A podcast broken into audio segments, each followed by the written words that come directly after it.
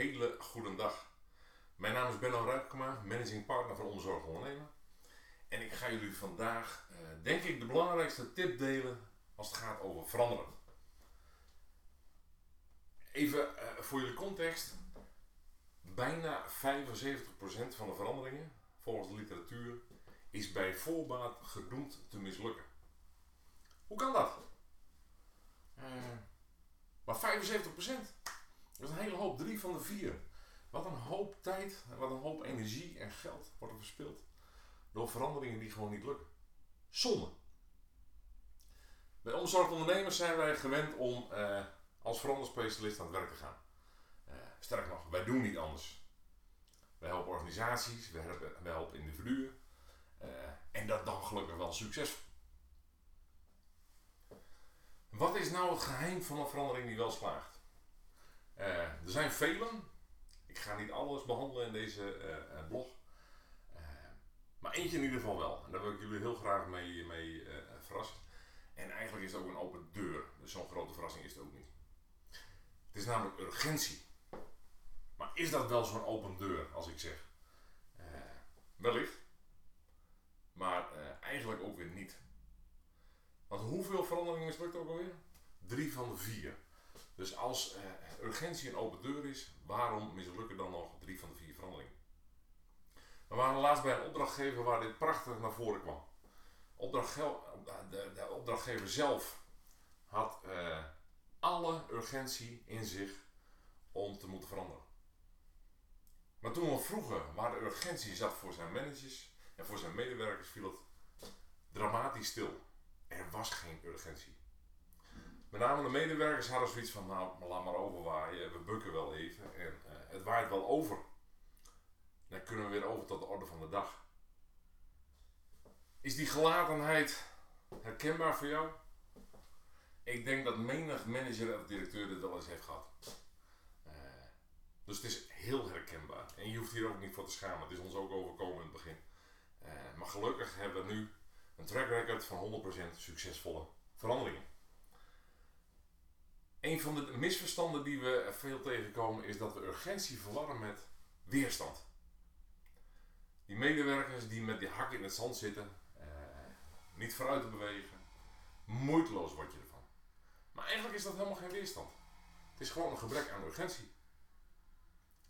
Pas als je weet waar de urgentie zit voor de medewerkers, komen ze in beweging. En als je ze daar bewust van maakt. Dus niet voor niks stellen wij altijd de vraag aan onze opdrachtgevers. Wat gaat er gebeuren? Wat voor rampspoed gaat er gebeuren als we niets doen?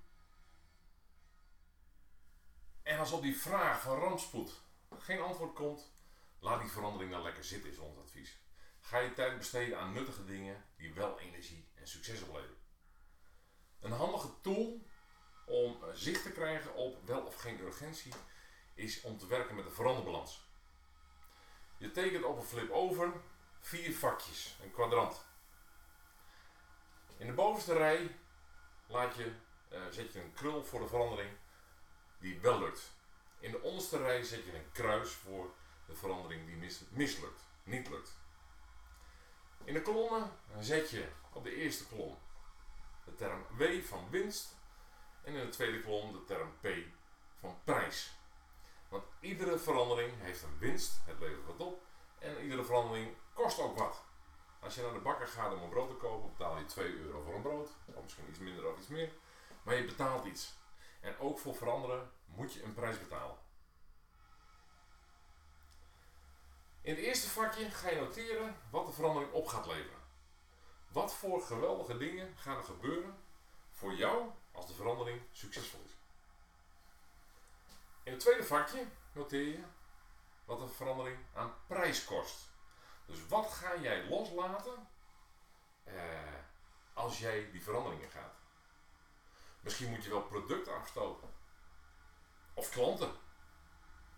Of omzet. Of eh, nog iets anders.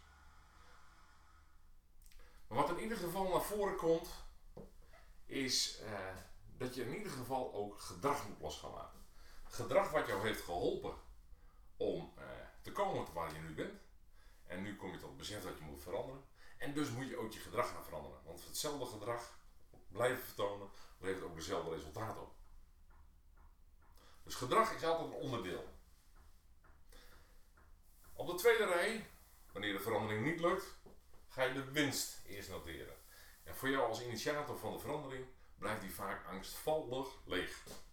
Want ja, jij ziet geen winst als de verandering niet lukt.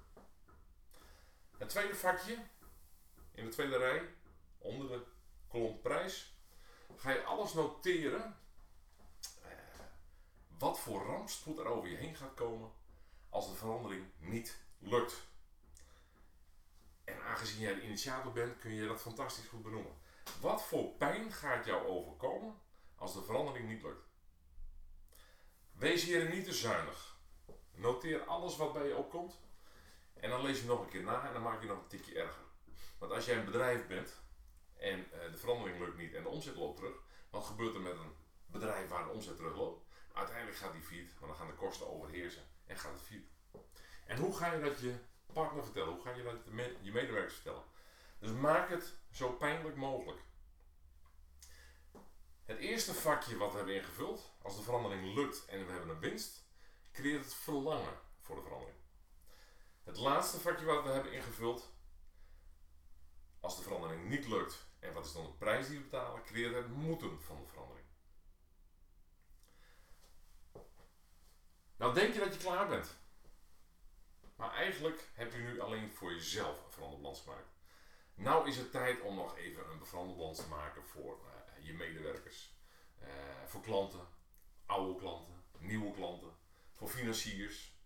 Uh, en als het een familiebedrijf is, misschien ook wel voor de familie. Voor betrokken groep maak je veranderbalans. En als je daarmee klaar bent, kun je exact overzien wie welke belangen heeft tijdens de verandering. En daar kun je als initiator van de verandering en de trekker misschien ook wel van de verandering je voordeel mee doen. Kom je nou tot de conclusie dat te weinig mensen geen pijn hebben eh, of helemaal eh, eh geen, geen baat hebben bij de verandering? Eh, ga dan over tot de orde van de dag en vergeet die verandering. Ga dan niet doorploeteren eh, omwille van je eigen ego en succesvol willen zijn. Nee, laat die verandering liggen. Mocht je toch voldoende inzicht krijgen om te gaan veranderen, wens ik je een enorm succesvolle verandering toe. Mocht je vragen hebben, mocht je hulp nodig hebben, uh, kun je me altijd even bellen. 06 513 11019. Ik kom je graag helpen. En anders stuur ik mijn collega Pieter Oegema. Voor meer informatie verwijs ik je naar www.omzorgondernemer.com. Eh, mijn naam is Benno Rijpkema, managing partner van Omzorgondernemen.